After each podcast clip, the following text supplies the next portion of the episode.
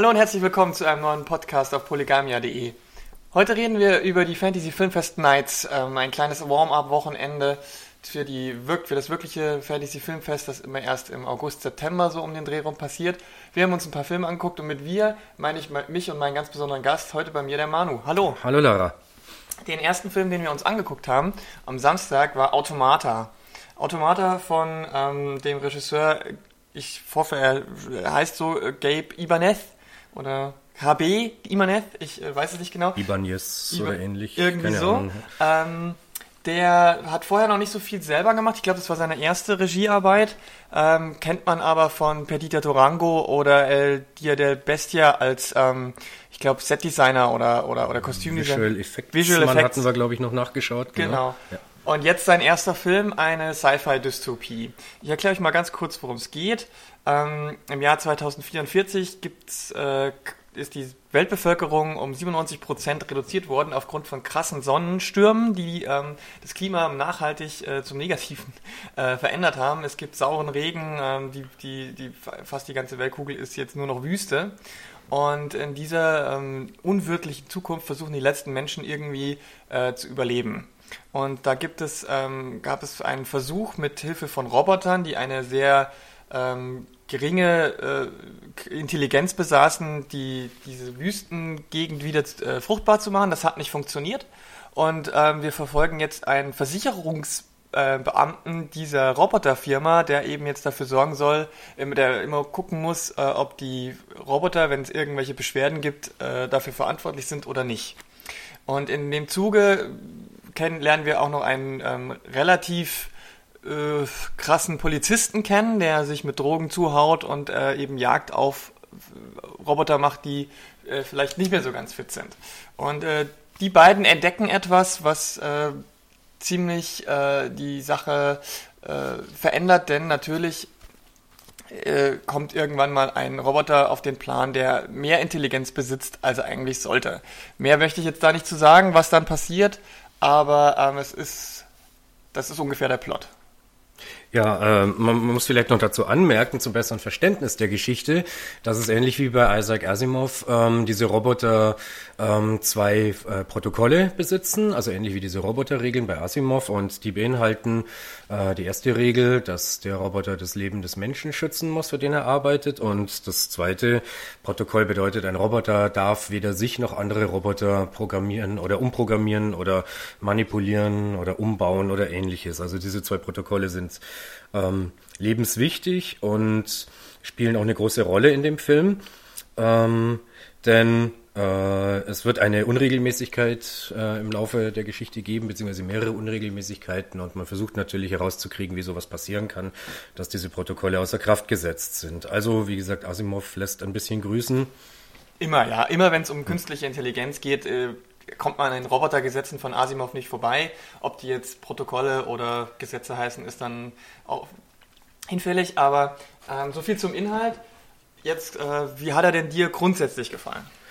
Also, ähm, ich habe im Vorfeld mich ein bisschen schlau gemacht auch über den Film oder zumindest mal die Kritiken gelesen. Ich finde, er wird also vollkommen zu Unrecht eigentlich immer angegriffen, dahingehend, dass er jetzt das Genre nicht gerade neu erfindet, dass natürlich viele Anleihen äh, bei Blade Runner zu finden sind. Ich persönlich habe zum Beispiel Enki Bilal die Comics wiedererkannt, einer der ganz großen äh, äh, Erfinder von Dystopien, von Science-Fiction-Dystopien im Comic, äh, mit sehr fahlen Bildern, mit schwebenden Luftschiffen, also auch so, so ein bisschen leichte, leichte Steampunk. Ähm, ähm, Elemente sind da drin.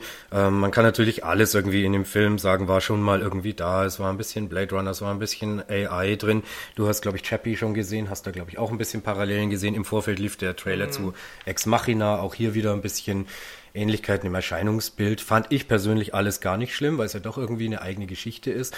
Und man muss ja auch nicht immer das, das Genre komplett neu erfinden. Es reicht ja auch innerhalb der Paradigmen, die es halt nun mal gibt, einfach eine spannende Geschichte zu erzählen.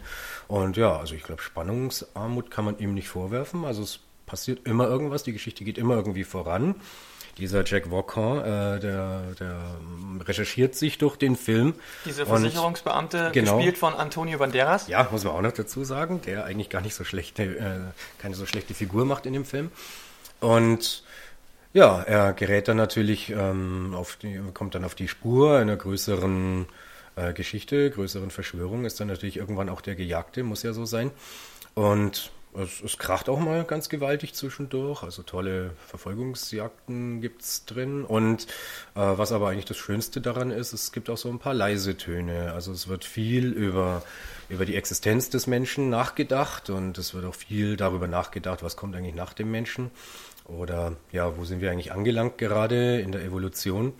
Und dazwischen auch immer wieder, und das fand ich sehr beeindruckend, immer diese fahlen Bilder von entvölkerten Wüsten, von kaputten Städten, äh, flackernde Lichter, es ist ja alles kaputt. Also es ist ein Wunder, dass die Menschheit überhaupt da noch aufrecht äh, erhalten werden kann, der ganze Betrieb, dass überhaupt noch Autos fahren oder so, weil eigentlich ist alles so richtig ja, Im Arsch. Im Arsch, kann man so sagen. Also wer zum Beispiel Jubik gelesen hat von Philip K. Dick oder so, der kann sich das ungefähr vorstellen, wenn so genau. langsam alles zerfällt, zerbröselt ja, ja. und ja auch natürlich die Gesellschaft in der Auflösung begriffen ist. Ja, also das sieht man halt ganz, äh, ganz stark auch an dem, an dem Kopf.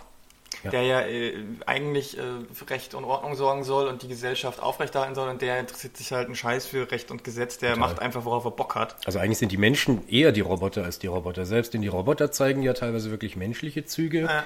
Also erstens mal sind die Roboter eigentlich in so diesen fürsorglichen ähm, Tätigkeiten dann untergebracht. Also man sieht, dass die in Hospitälern arbeiten, in der Altenpflege, überall werden die Roboter eingesetzt, am Bau, Bau ja am genau. Bau. Aber nicht nur eben für primitive Sklavenarbeit, sondern auch für soziale Zwecke, hm. sind auch Ansprechpartner und gehören fast zur Familie dazu.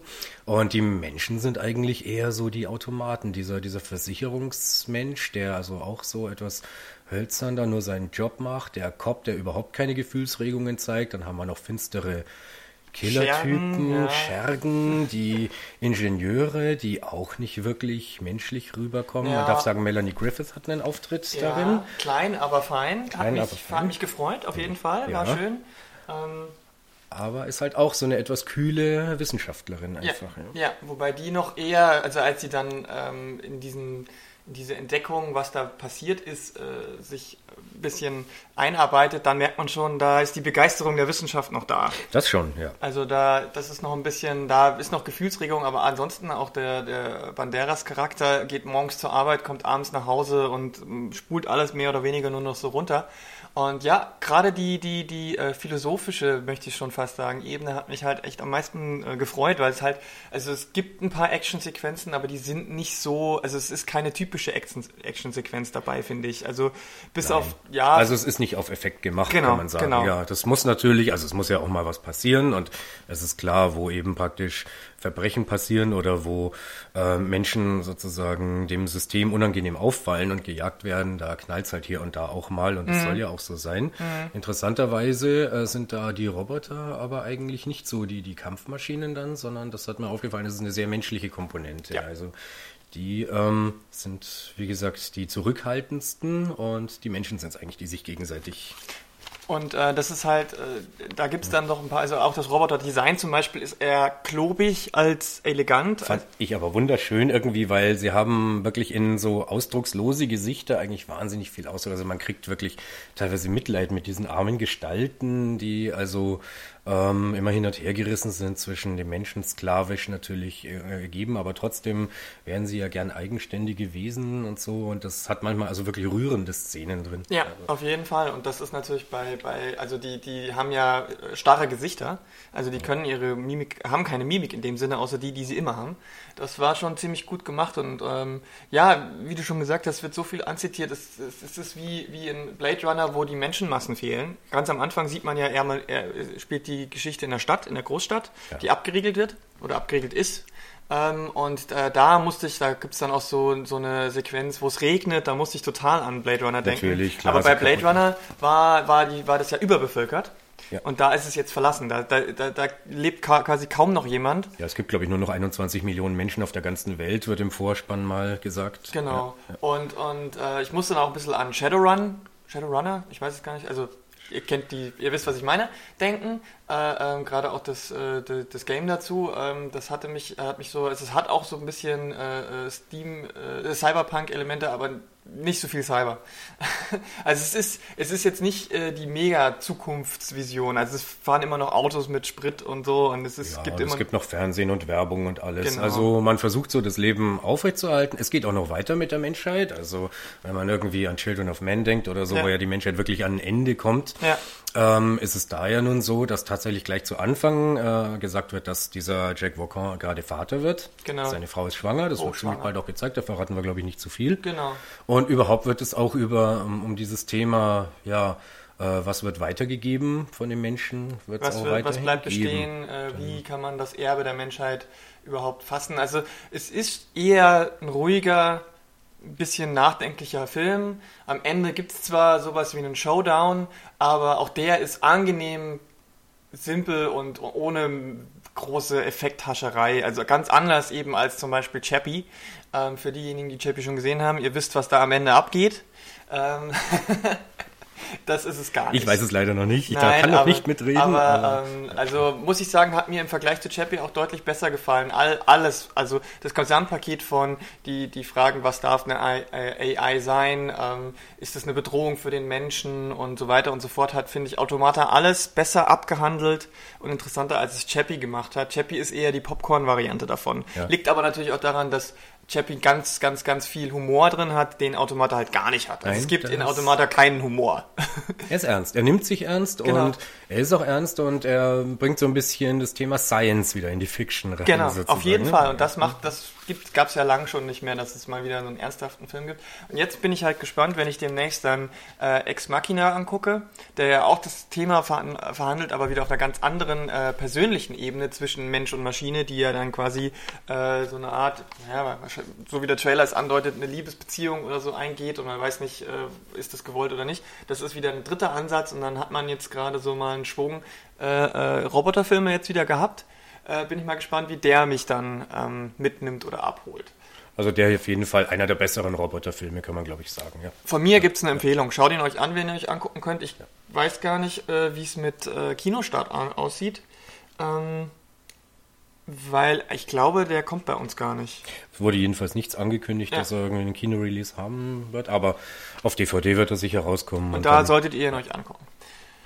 Ja, dann kommen wir zu unserem ganz großen, unserer ganz großen Enttäuschung.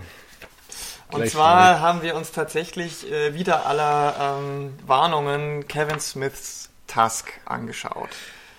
Möchtest du versuchen, ganz kurz, ich meine, äh, Spoiler, Spoiler, Spoiler, wir werden bei dem Film sagen, was Sache ist, weil das kann man, sonst kann man über den Film nicht reden. Aber willst du mal kurz sagen, was da passiert? Ja, es ist ähm, gar nicht, es ist eigentlich, glaube ich, in zwei Sätzen gesagt, was passiert. Es geht um einen, ähm, ein, um einen Podcast. Damit geht's schon mal los. Äh, zwei durchgeknallte Typen machen einen Podcast. Einer recherchiert immer abgefahrene Leute und abgefahrene Geschichten. Ähm, das fängt auch schon mal damit an, dass er also eine relativ blutige YouTube-Video-Sequenz irgendwie nachverfolgen und dann unbedingt den, den Darsteller darin äh, interviewen wollen. Der f- äh, ist aber dann, sagen wir mal, gelinde gesagt verhindert für dieses Interview, äh, das sie mit ihm führen wollen. Also muss sich äh, einer der zwei Podcast-Leute einen anderen äh, Partner für seine Story suchen, denn es muss ja jede Woche ein neuer Podcast an Start. Und dafür fliegt er eben nach Kanada, äh, ist dann erstmal ziemlich enttäuscht, dass er da sein, sein Interview nicht wie geplant durchführen kann, geht dann in einer Bar erstmal aufs Klo und findet da einen Zettel, wo ein äh, Weltreisender irgendwie sagt, er hätte wahnsinnig viel zu erzählen und ähm, es wäre doch toll, wenn jemand zu ihm kommen und ein paar Tage bei ihm wohnen würde und er würde ihm dann seine ganzen Lebensgeschichten erzählen. Das macht er auch. Und das sind also teilweise ziemlich abgefahrene Geschichten. Er behauptet also Hemingway getroffen zu haben und dann behauptet er mal schiffbrüchig gewesen sein und er sei von einem Walross gerettet worden und dem Walross hätte er den Namen Mr. Tusk gegeben. Daher auch der Titel des Films, Tusk. Und ja, wie sich dann herausstellt, ist dieser Typ leider ein ziemlicher Psychopath und äh, ist besessen von diesem Mr. Task, von diesem Walross und will jetzt dann diesen ähm, Hauptdarsteller in unserem Film praktisch zum Walross umoperieren. Und wer da jetzt schon äh, Assoziation mit Human Centipede hat, äh, der liegt gar nicht so falsch. In, genau in diese Richtung geht's. Nur ich fürchte, es ist viel, viel schlechter Ja, einfach. ja also Human Centipede hat ja versucht, äh, ein, ein straighter Horrorfilm zu sein. Da war ja, da war ja wirklich viel mit, mit, mit Body Horror und Zeug drin. Und Tusk fängt aber eher als Kifferkomödie an, möchte ich es fast nennen. Also wie man es von Kevin Smith von früher eigentlich äh, äh, gewohnt ist. Ähm, es gibt auch noch viel zu lachen am Anfang. Es, es gibt, schon noch ein paar viel gute zu Gags lachen ja. am, äh, bis zu dem Zeitpunkt, wo der halt dann anfängt, äh, den ähm, Podcaster Wallace heißt er halt auch noch, ne? Äh, sprechender ja. Name Wallace Walrus, mhm. Äh, haben sie sich, haha, gespielt von Justin Long. Ähm, und äh, bis zu dem Punkt ist es eigentlich ein recht unterhaltsamer Film, aber dann wird es halt einfach nur noch schlecht. Also er ist auch technisch, finde ich, schlecht gemacht. Ich finde es gar nicht gut. Also die Effekte, das ist wirklich, also ja, also Bin für ich. Body Horror ist es einfach zu wenig, was da kommt, schon sehr trashig. Und ähm, man muss auch dazu sagen, es ist vieles, also einfach dieses ganze Drehbuch fand ich irgendwie total ein Quark. Es ist einfach zusammengestückelt mhm. aus immer wieder mal so ein bisschen so Kifferhumor. Dann kommen wieder so ein paar Kanada-Witzchen. Die sind am Anfang noch ganz nett, aber irgendwann nutzt sich's halt auch mal ab, so dieses Verhältnis äh, US-Amerikaner und Kanadier. Mhm. Dann äh, versuchen sie wieder mal ein bisschen auf Gefühl zu machen. Das verstehe ich gar nicht mit der Freundin dieses Wallace. Die, die, also da gibt's eine Szene, da sieht man sie ganz nah vom Gesicht, so also eine Close-up auf ihr Gesicht, wie sie äh, völlig aufgelöst heult und, und, und sagt, äh, redet halt irgendwie so, äh, äh, ja, er macht mich so fertig und du bist der Einzige, der mich wieder aufbauen kann und so. Man sieht nicht, zu wem sie spricht. Später sieht man es dann.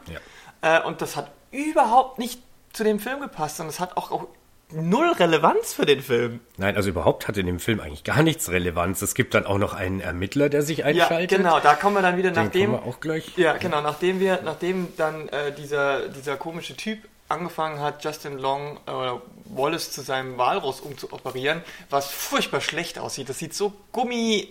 Also ja. es sieht aus wie so ein Godzilla-Kostüm aus, aus, aus den 40ern. Und nervig ist es irgendwann auch mal. Ja, mal davon abgesehen, ja. dass die Szenen mit ihm auch äh, total bescheuert sind. Fragen ich sag's aber trotzdem auch relativ abstoßend. Das sage ich gleich mal, wenn so irgendwie bezahlt, zart beseiteten das beseiteteren Leute reingehen wollen, die glauben, sie haben jetzt sowas wie Clarks vor sich oder, mm -mm. oder Dogma oder so. Nee, also die seien schon mal gewarnt, das wird schon ziemlich eklig. Ja? Es wird ja. extrem eklig, ja. aber, ähm, aber das bewirkt halt irgendwie nichts, weil es so absurd ist, dass dieser Ekel davon wieder, also es ist halt einfach nur blöd. Und ähm, ja, genau, seine, die Freundin von ihm und sein Podcast-Kollege machen sich dann eben, äh, bekommen von ihm noch einen Hilferuf, den sie aber relativ spät erst hören ähm, und machen sich dann auf den Weg, ihn zu suchen und treffen dann in Kanada auf so einen franco-kanadischen Ex-Ermittler, der äh, diesen äh, Verrückten schon sein halbes Leben lang verfolgt.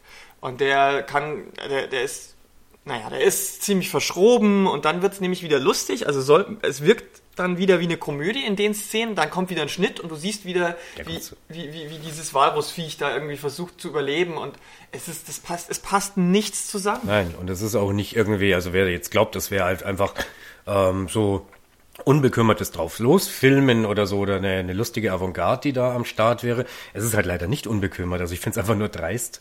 Ja, das ist irgendwie keine Auseinandersetzung mit irgendwas da, mit irgendeinem Thema, was man ja bei Dogma noch wenigstens sagen konnte. Da zog sich dieser Religionsfaden immer durch den ganzen Film und das war ja auch teilweise recht witzig und so. Oder bei Clerks, wo man einfach gesagt hat, das ist halt der lustige Grunge-Untergrund, wie er halt leibt und lebt.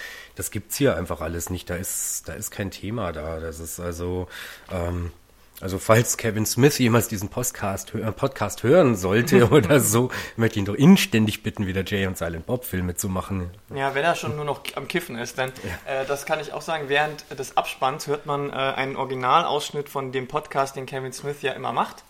Äh, mit, ich weiß nicht, mit wem man den in dem Fall gemacht hat, und, äh, und, und in dies, äh, es, es, zeigt, oder man hört wohl die Entstehungsgeschichte des Drehbuchs, denn er, er, er beömmelt sich dabei, diese Idee gerade vorzustellen und äh, also äh, es kriegt sich kaum noch ein vor Lachen und man denkt sich, ja, und daraus ist jetzt ein Film geworden, der wahrscheinlich gar nicht so wenig Geld gekostet hat und äh, das war einfach eine ganz dumme Idee. Es war eine ganz, ganz dumme Idee, das zu machen. Ich kann nur hoffen, dass er äh, für die ganzen Fortsetzungsfilme, die er jetzt machen will. Ähm, ähm, er macht ja jetzt, glaube ich, nochmal einen Clerks und ähm, was war das zweite noch? Noch eine Fortsetzung?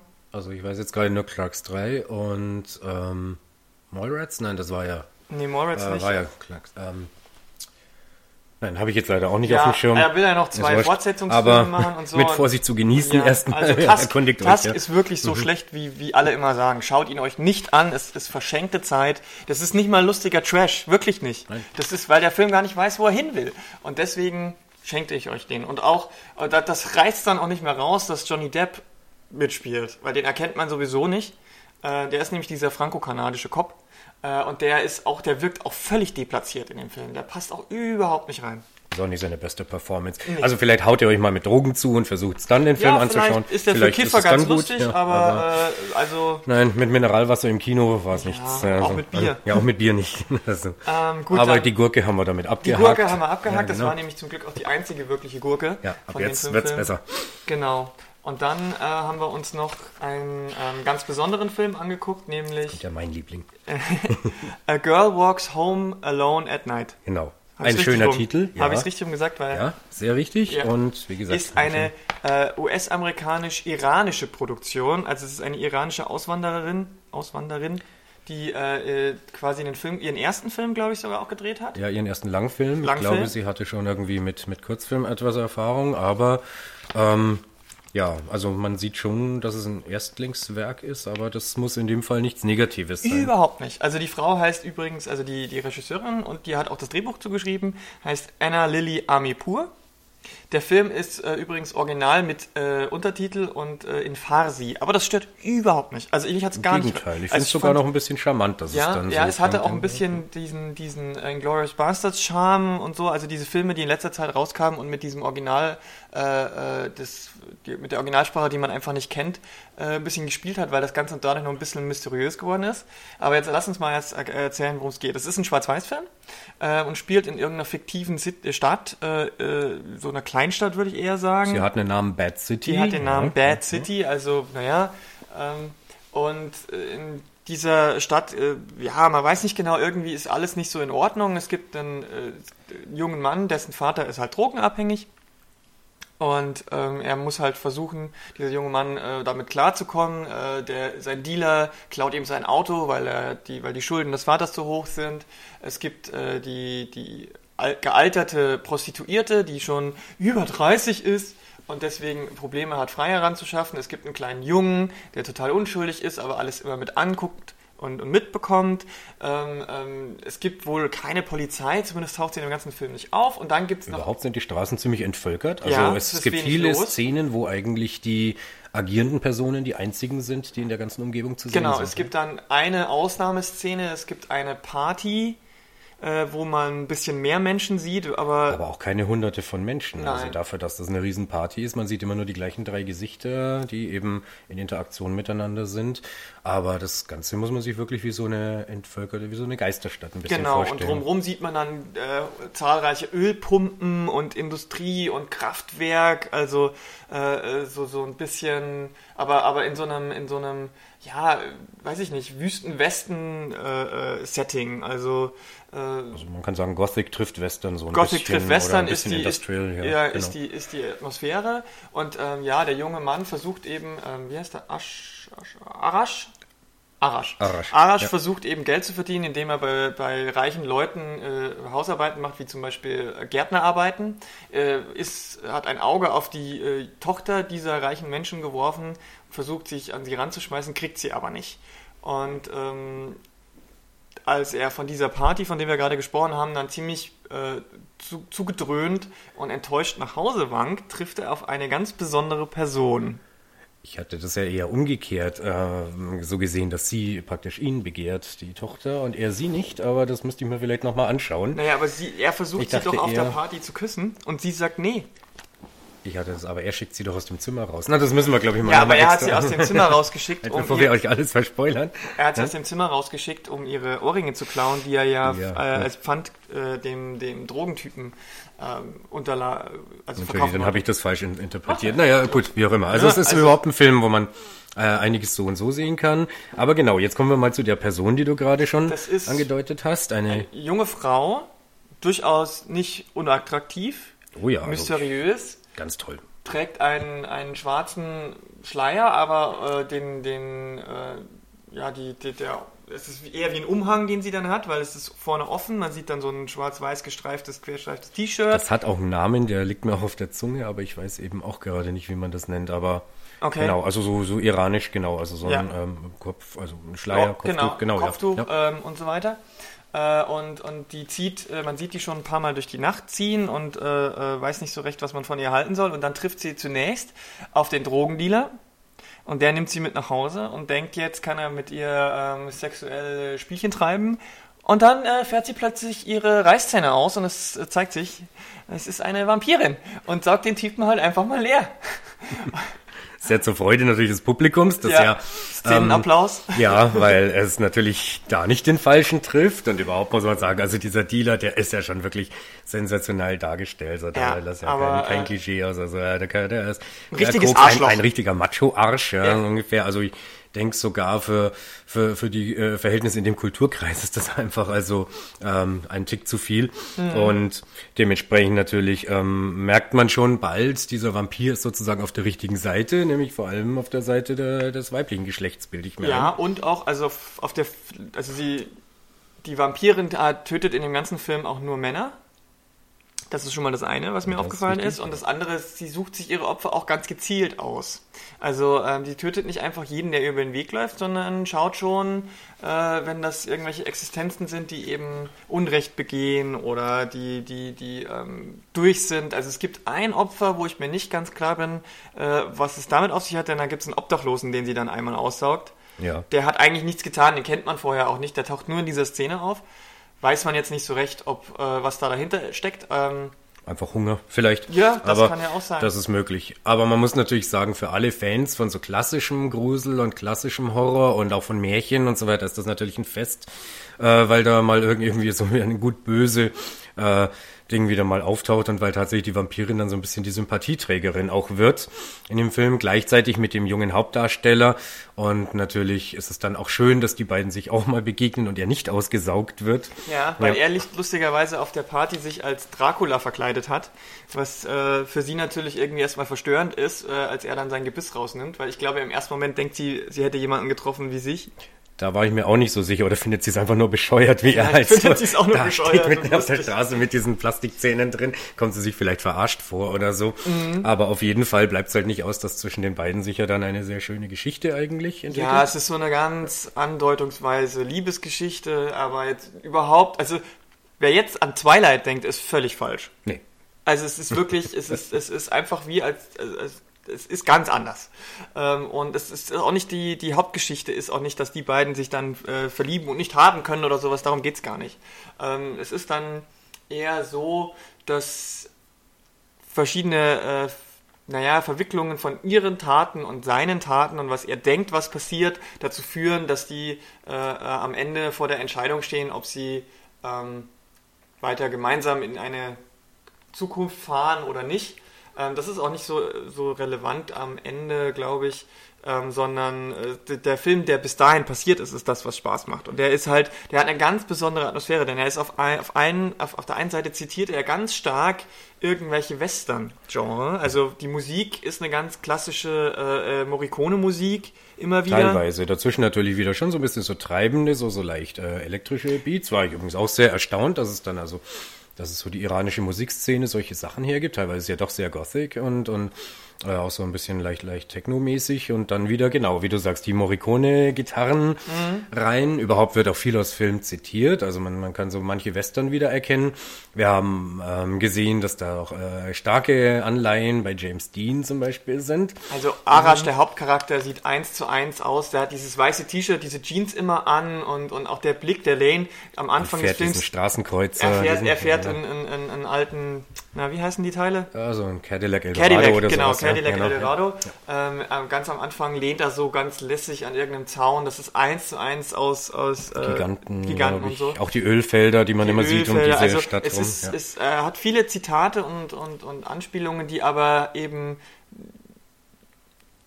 ja, also die drei, es geht da eher um Atmosphäre als um inhaltliche Anspielungen, glaube ich. Also das werden jetzt, es werden auch Thematiken aus James Dean Filmen natürlich äh, verarbeitet, Total. gerade was ihn angeht, weil er sich, er ist ja dieser verlorene Typ, der, der ohne Mutter und mit drogenkranken Vater irgendwie versuchen muss, äh, ein Leben zu bestreiten und da hat er null Perspektive, bis er dann eben diese äh, Frau in sein Leben tritt. Also überhaupt glaube ich ja, dass es in dem ganzen Film, also das, das ist eigentlich so, glaube ich, das Kernthema, ist dieses Verlorensein in so einem, sagen wir mal, so einem Strudel aus, aus, aus Gier und Sucht. Und die beiden sind da eigentlich so ein bisschen drin gefangen.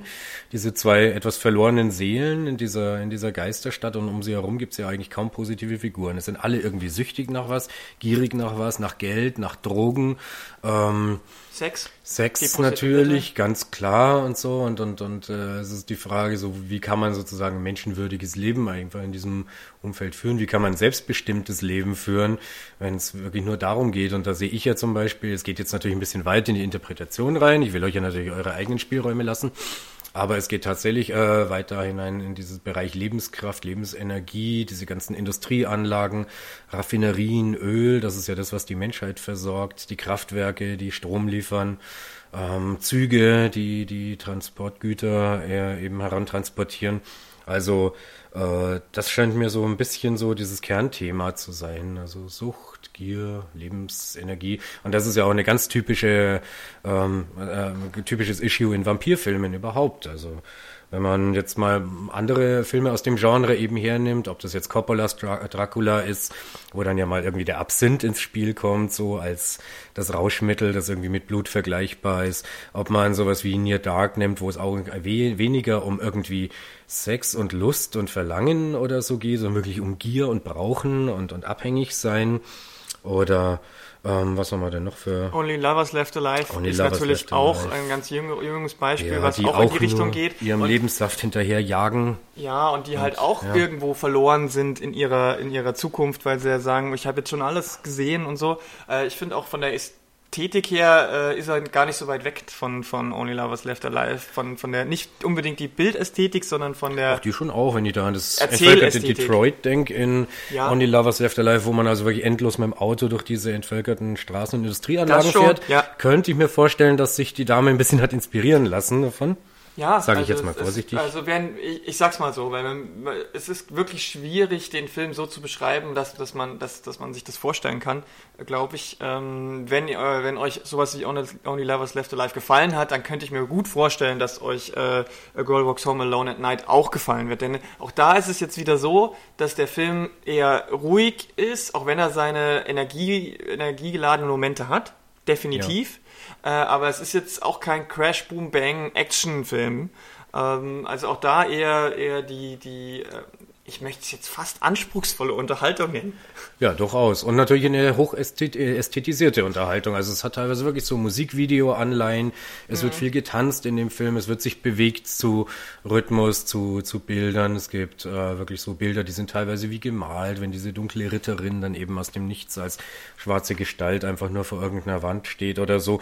Also es ist tatsächlich also wirklich so ein, so ein, so ein, so ein sagen wir mal, Feuerwerk an ästhetischen Momenten halt mit, mit starken Gothic ja, Einschlag. ja, auf jeden Fall. Und ähm, wenn, wenn, wenn man noch ein bisschen in die Vergangen weiter in die Vergangenheit so guckt, also mich hat zum Teil ganz stark an die Schwarz-Weiß-Filme von äh, Maya Deren erinnert. Ähm, vor allem an ähm, Meshes of the Afternoon. Äh, das wird jetzt wahrscheinlich nicht vielen Leuten was sagen, aber äh, ich pack's mal in die Shownotes mit rein. Gibt's auch auf YouTube, kann man sich angucken. Also die, die Schwarz-Weiß-Ästhetik ist da ähnlich und auch die Bildsprache ist ähnlich. Ähm, da kann man bestimmt auch viel rauslesen.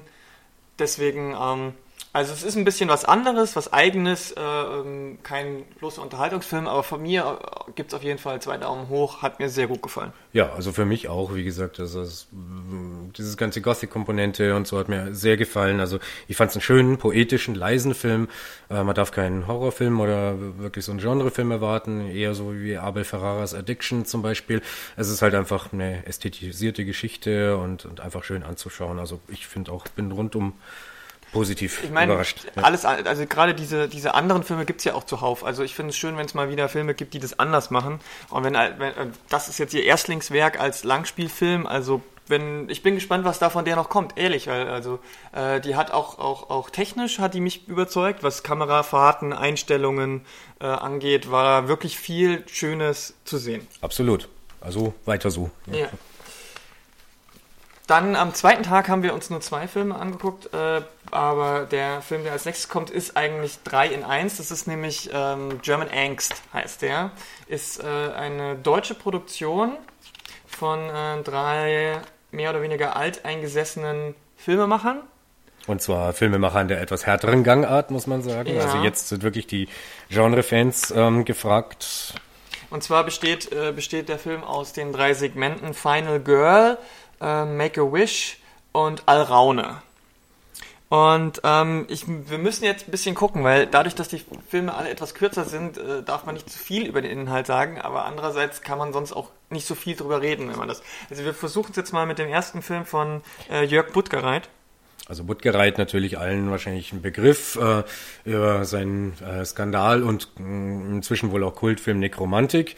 Also ziemlich harte Kost eigentlich und auch diesmal liefert er eine relativ harte Geschichte ab. Ähm, in der geht es darum, äh, die basiert auf einer wahren, ähm, also wahre Begebenheit kann man in dem Fall nicht sagen, aber sie hat Inspiriert von inspiriert einer von einer Meldung? Radiomeldung, in der wohl ein Mann auf dem Dach eines Hochhauses in Berlin, also äh, seine Frau äh, als den Teufel gesehen hat und hat sie daraufhin ähm, getötet, verstümmelt, Kopf abgeschnitten, Brust abgeschnitten, den Kopf in den Hof geworfen, das Ganze vor den Augen seiner Kinder. Und diese, aus dieser Radiomeldung hat man dann also eine ziemlich blutige, kurze, fiese, auch sehr verstörende Story gebastelt. Ähm, Ich lese hier mal den Satz vor, wie es hier beschrieben wird. In Buttgereits Final Girl entledigt sich ein ganz besonderes Meerschweinchen seiner Opferrolle. ja, genau. Das also, finde ich eine sehr, sehr, sehr schöne Umschreibung des Films. Denn es, es geht um ein junges Mädchen, ähm, die erzählt immer von ihren Meerschweinchen. Sonst äh, gibt es da keine Unterhaltung, es gibt keinen Dialog, keinen Monolog, es gibt nur dieses Mädchen, das von ihren Meerschweinchen erzählt. Und zwar nicht locker von der Leber weg, sondern es ähm, äh, spricht praktisch wie so ein, äh, wie, wie wenn man es aus einem wissenschaftlichen Buch vorliest, zum Beispiel, was Meerschweinchen eben ähm, mögen, was sie nicht mögen, was sie äh, vertragen, was sie nicht vertragen und wie man praktisch, was, was die Gesundheit von Meerschweinchen eben äh, äh, gefährdet und, und äh, wie man den Prozess praktisch wieder, also wie man Heilungsprozesse oder so bei Verletzungen, bei Meerschweinchen und so weiter. Und da fragt man sich natürlich erstmal, was das soll. Es wird dann leider relativ schnell klar, dass da eine Parallele zu den Menschen ist. Äh, man, äh, ich möchte jetzt nicht zu viel eben, ja, wie gesagt, verraten. Es ist, es ist kurz, es ist heftig und die halbe Küche wird dabei geplündert, leider. Ähm, alle möglichen Instrumente kommen da zum Einsatz. Äh, das Aber immerhin, also man muss auch sagen, es ist nicht so fies, es wäre die, die essentiellen Sachen, naja, nicht alle, aber die, die wahrscheinlich für Männer am schwierigsten zu, anzuschauen wäre, wird auch nicht äh, explizit gezeigt. Das muss man sagen. Also er ist nicht ganz so schlimm. Also ich habe mir wirklich das aller, aller Schlimmste erwartet und ich habe mir gedacht, wenn Buttgereit schon vor 25 Jahren so heftig war, was macht er jetzt im Jahr 2015? Habe gedacht, wer dreht er jetzt an der Schraube noch mal ein bisschen nach oben? Es ist Gott sei Dank nicht ganz so schlimm gekommen, wie erwartet. Er ist auch nicht Aber- altersmilde geworden, das Nein, ist das auch nicht nicht. passiert. Also ich glaube, Splatter-Fans kommen immer noch auf ihre Kosten, aber ich finde, das Niveau ist ein bisschen gestiegen. ja, das es ist- hat ein bisschen mehr äh, nicht- Tiefgang, es muss man nicht echt dumm. sagen. Ja, es ist- ich fand den ganzen Film nicht dumm. Okay, Also- ich sage jetzt mal ganz kurz, ab der, an der Stelle Spoiler, Spoiler, Spoiler. So, ähm, wenn ihr äh, Hard Candy gesehen habt, dann wisst ihr ungefähr, was ihr euch in dem Film erwartet. Spoiler Ende. Gut. Und dann wollen wir auch gar nicht mehr so viel äh, darüber verlieren, weil wir werden wahrscheinlich den Film am Schluss noch insgesamt zusammenfassen, Ja. wie die einzelnen Geschichten Aber funktionieren. das war schon mal ein sehr guter Einstieg. Genau, also hat uns da schon mal gefallen. Wir sind nicht rausgegangen, es sind wohl schon viele Leute in früheren Vorstellungen rausgegangen. Wir sind dann einfach mal sitzen geblieben, haben weitergeguckt und äh, kamen dann zur zweiten Geschichte, wo ich jetzt gerade den Titel nicht präsent habe. Hast du den? Make a Wish. Genau, Make a Wish. Äh, soll ich mal kurz den Titel? Also ein polnischstämmiges Pärchen äh, vergnügt sich sozusagen in, in einem leerstehenden Haus irgendwo im, im Niemandsland, äh, wahrscheinlich auch wieder Berlin, denke ich mal, Ja. weil es spielt ja eigentlich alles in Berlin. Ähm, und eigentlich, sie sind taubstumm, die beiden. Und ja, eigentlich ein nettes Paar, haben so ihren Spaß und der wird jäh gestört als äh, so eine Horde durchgeknallter äh, Typen, Randalierer reinkommt, die wohl auch ziemlich Neonazi-mäßig drauf sind. Optisch sieht man das eigentlich erstmal nur an einem, aber die anderen, also da kommen dann also rassistische Sprüche, die beiden werden angemacht, dieses Pärchen, können sich natürlich schlecht zur Wehr setzen, weil taubstumm und müssen dann also äh, ein ziemliches Martyrium über sich ergehen lassen. Es kommt dann noch ein übernatürlicher Effekt rein. Ähm, und um den geht's dann eigentlich später. Also es ist natürlich schon mal ähm, so, so eine Geschichte über über deutschen Fremdenhass in Deutschland natürlich. Da wird dann auch mal weit zurück in die Geschichte gegriffen. Da wird auch mal äh, die Zeit, ähm, die, die Nazi-Zeit erwähnt und praktisch die Parallelen zum Jetzt gezogen. Und ja, mehr will ich da jetzt eigentlich gar nicht dazu sagen. Es geht darum, ähm, die beiden hätten die Möglichkeit sozusagen, sich gegen diese dieses Martyrium, das sie erleiden müssen, zur Wehr zu setzen. Warum, ähm, ja, und ob und ja, was dann jetzt eigentlich passiert mit dieser Wahlmöglichkeit, das ist dann eigentlich so diese, ja. Das, das, das, das ist der Dreh. Das ist der da, Dreh. Da, da sieht man dann genau. halt auch, äh, das ist dann auch so ein bisschen die, die, die, die Frage, die psychologische Frage, die da aufgestellt ist. Es geht viel um Opfer und Täter und, und das Wechselspiel und was wäre ja. wenn und so weiter. Und Macht und Ohnmacht natürlich Macht und ob und man das umdrehen kann. Ja. Genau und ähm, ähm, findet da, es ist ja auch da echt brutal.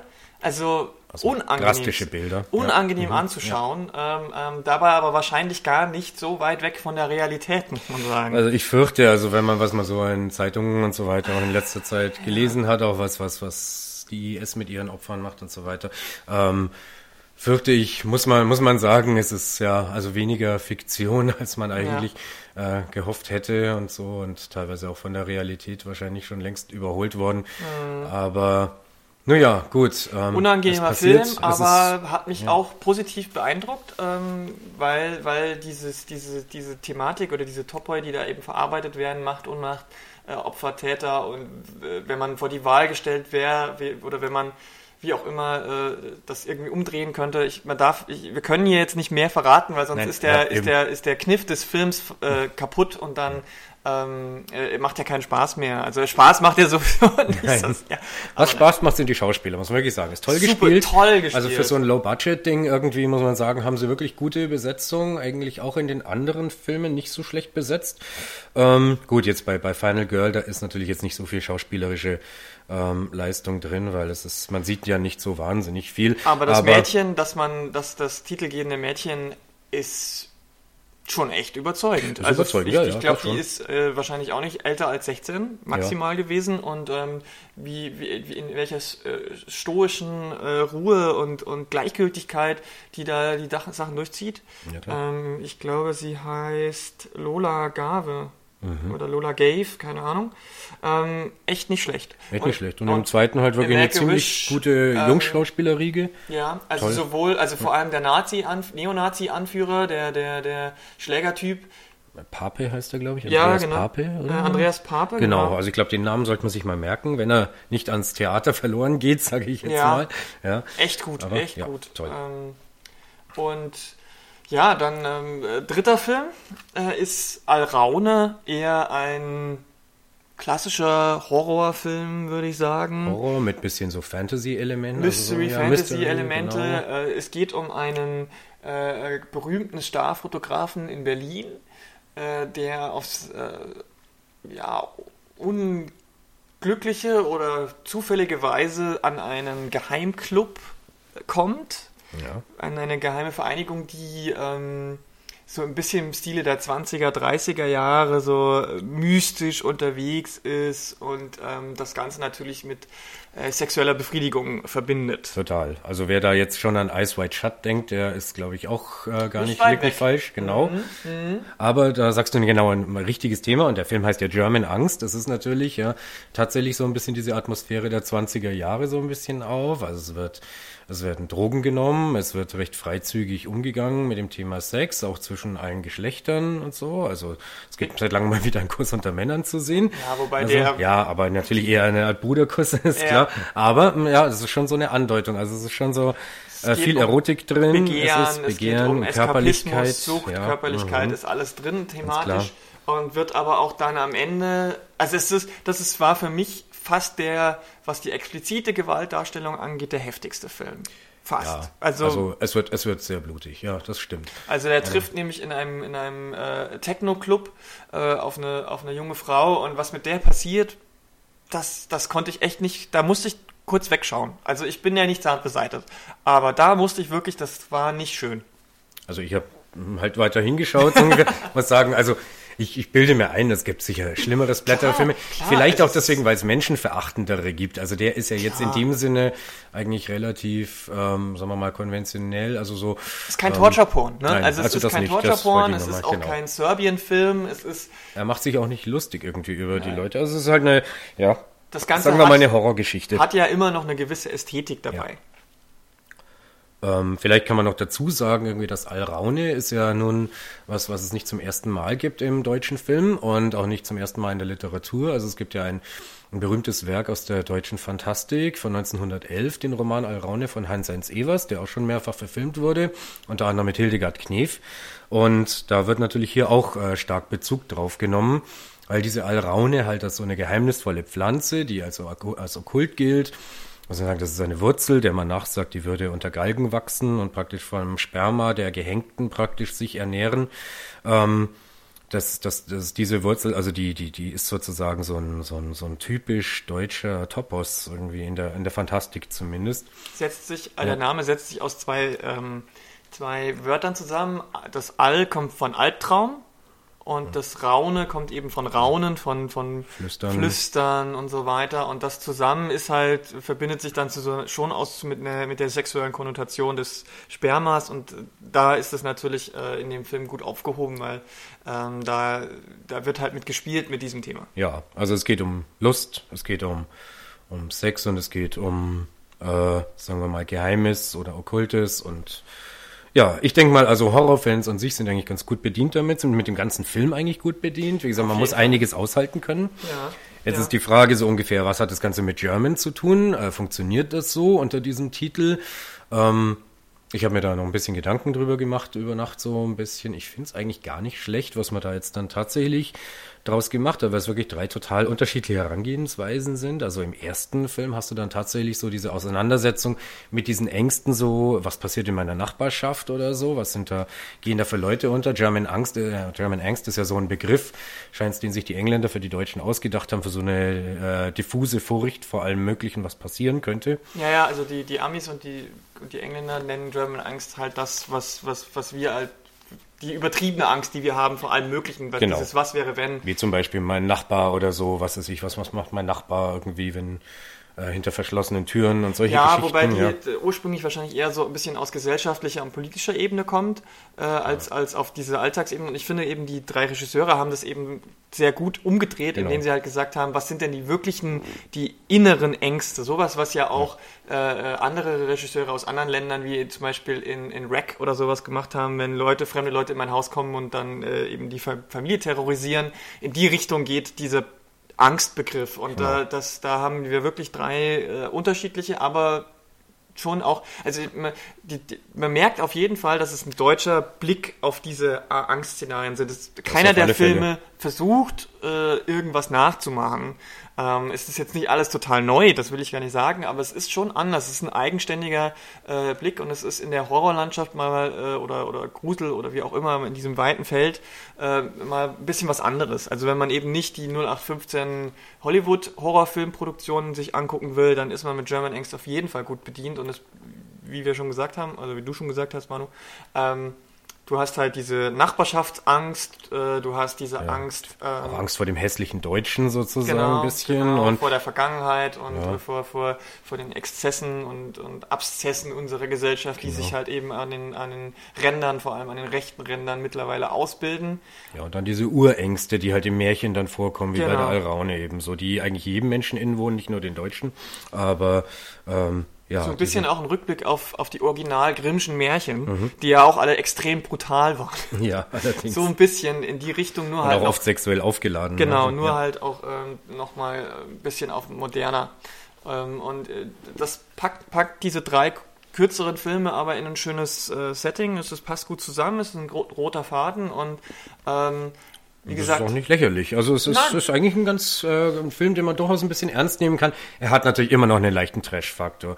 Also sie haben es natürlich auch Augen, Augenzwinkert dann natürlich die der Vorspann ist in Frakturschrift natürlich mit Klaviermusik und Schwarz-Weiß und äh, so kleinen Knacksern drin und so weiter. Also es ist tatsächlich so ein bisschen dieses etwas deutsche preußische Klischee so ein bisschen Ja, ähm, ja, ja. aufgegriffen oder so. Also man, man hat ja auch dann im, im Q&A hinterher gesehen, die drei sind ja auch ganz witzig drauf eigentlich, die das gemacht haben. also ja. die, die, die haben auch, äh, man hat auch den Eindruck gemacht, die wollten schon was Ernsthaftes machen. Ja. Aber sie haben sich jetzt auch nicht total Bier ins genommen. Es sind keine Avantgarde-Filmer, die halt sagen, ah, das ist Kunst. Nee, also es ist Oder kein so. Arthouse-Film, auf keinen Fall. Nein, nein, Aber nein. es ist gute Unterhaltung, kann Weil man du wirklich gerade sagen. die Schrift nochmal angesprochen hast, ich fand es auch sehr cool, wie sie die einzelnen Titel ein, eingebunden haben, denn die äh, liefen ja immer über den Hintergrund. Also ähm, bei dem ersten war es zum Beispiel so, dass so ein Schwenk über den Schreibtisch des Mädchens lief und da war halt dann so eine Zeitschrift und ein Comic, der halt Final Girl hieß und so hieß halt Genau. dann der Film. Und Ja, im zweiten war es, glaube ich, Graffiti an den Genau, Wänden, der, der Titel, genau. So in diesem Abbruchhaus da irgendwie. Ganz toll, so ganz beiläufig liest du mal den Namen vom Regisseur. Genau. Äh, toll hingesprüht, muss man das sagen. war echt äh, nicht schlecht gemacht. Überhaupt Vorspänne haben wir diesmal jetzt bei den ganzen zwei Nights gut gefallen. Wollte ich auch noch gerade bei Automata, habe ich das vergessen zu sagen. Ein schöner Vorspann, Oh, ja, wo wirklich also die ganze Vorgeschichte zu der äh, jetzigen Situation wunderschön bebildert ist. Also wenn ihr den mal auf DVD oder so anschaut, guckt euch den Vorspann zwei, dreimal an.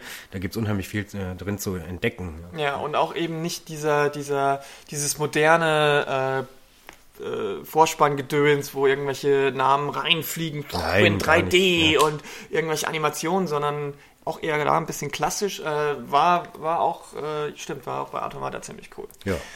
Und jetzt kommen wir, glaube ich, zu deinem Highlight, oder? Zu meinem persönlichen Ja. Highlight. Ähm, ähm, der Abschlussfilm, den wir uns gegeben haben, war The Guest ähm, von, von Adam Weingart oder Wingard, äh, Regie geführt, Drehbuch Simon Barrett.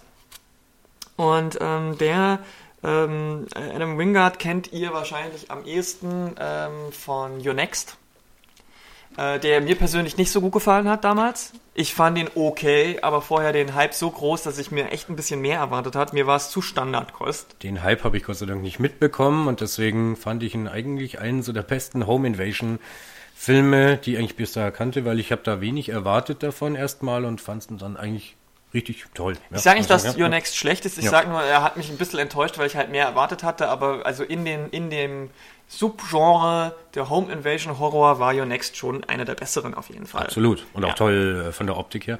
Und jetzt kommt ähm, aber ein bisschen was anderes. Ähm, es ist eigentlich kein, also es ist kein Horrorfilm, sondern Aber wieder ein Home Invasion Film. ja so ein bisschen. Es ist so eine Art Home Invasion, aber ähm, Die kommt nur etwas auf leisen Sohlen diesmal. Genau, ich erzähle mal ganz kurz, worum es geht. Es äh, geht äh, irgendwo im, im mittleren Westen Amerikas, äh, sehen wir eine Familie, die ihren ältesten Sohn im Afghanistan-Krieg verloren hat. Und die ist mitten in der Trauerphase und äh, versucht damit klarzukommen. Und eines Tages steht dann plötzlich ein smart aussehender junger Mann vor der Tür und sagt, er war ähm, der beste Freund des Sohnes in der Army, hat in derselben Einheit gedient und hat ihm versprochen, wenn er nach Hause kommt und äh, dann soll, dann richtet er ihr nochmal die letzten Grüße vor, durch, äh, die letzten Grüße aus und, und kümmert sich so ein bisschen um die Familie, um, um zu schauen, dass soll halt nach dem Rechten sehen. Und die Familie ist äh, relativ schnell von dem jungen Mann eingenommen, die finden den sympathisch, der hilft mit im Haus und so. Sieht auch extrem gut aus. Sieht muss extrem sagen. gut Ja, aus, muss man auch Muss sagen. man auch als Mann neidlos anerkennen.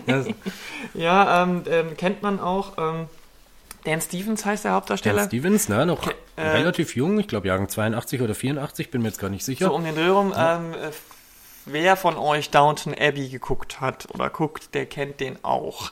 Ähm, ich weiß jetzt gerade nicht, wie seine Figur in äh, Downton Abbey heißt, aber es ist die, die junge männliche Hauptfigur, die auch dann im Krieg verwundet wird. Und ja, ihr wisst, glaube ich, dann schon, wen ich meine.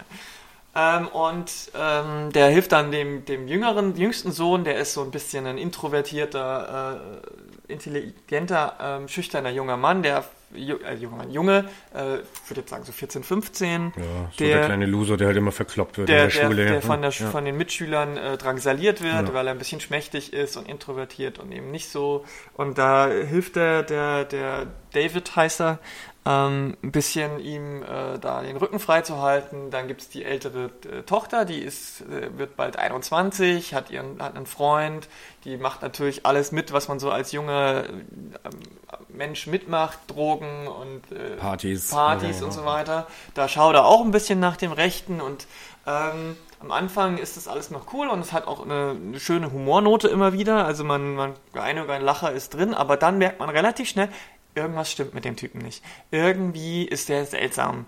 Und äh, relativ fix äh, passieren dann so ein, zwei ja, Todesfälle in dem, in dem Umkreis äh, der Familie, wo man sich denkt, da muss, äh, irgendwas stimmt hier nicht. Und ich, man glaubt irgendwie, der ist damit, f- äh, für, für, damit, äh, hängt damit drin.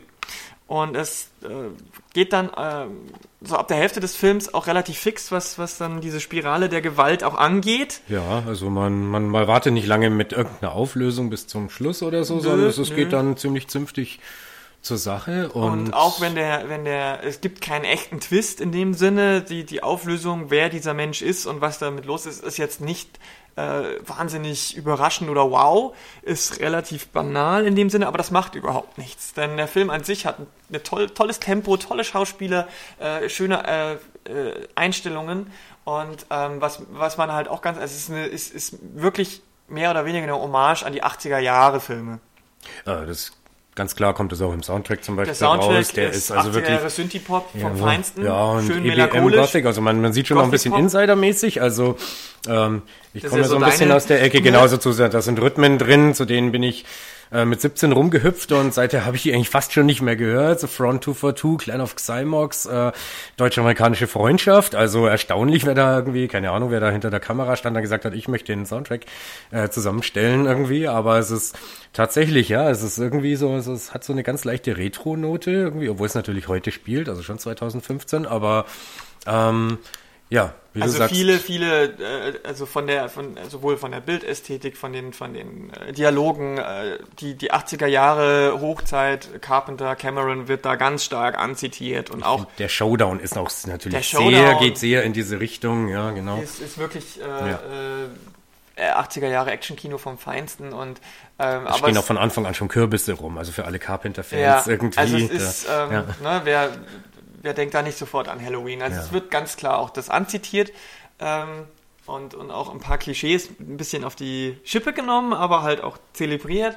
Aber von vorn bis hinten hat mich der Film einfach total mitgenommen und ich ähm, er hat einfach Spaß gemacht. Das war ein schöner Film, der, der, der auch dann vielleicht ein bisschen anders als die eher anspruchsvolleren oder ernsthafteren, philosophischeren Filme vom Samstag, äh, die mir auch gut gefallen haben, war das nochmal so ein bisschen ein, ein, ein schöner Ausgleich und als Abschlussfilm halt auch ein bisschen schön, dass man ein bisschen was Gängigeres hatte. Man ging da mit einer, mit einer positiveren Grundstimmung raus, als vielleicht, wenn ich German Angst als letztes gesehen hätte. Das schon, auf jeden Fall. Ähm, wo ich dir halt jetzt vielleicht nicht so ganz beipflichten, ich will dir den Film auf keinen Fall madig machen, muss ich echt sagen. Also ich gönn dir deine, deinen Spaß daran ohne weiteres und ich habe mich auch gut unterhalten gefühlt, kann man gar nicht sagen.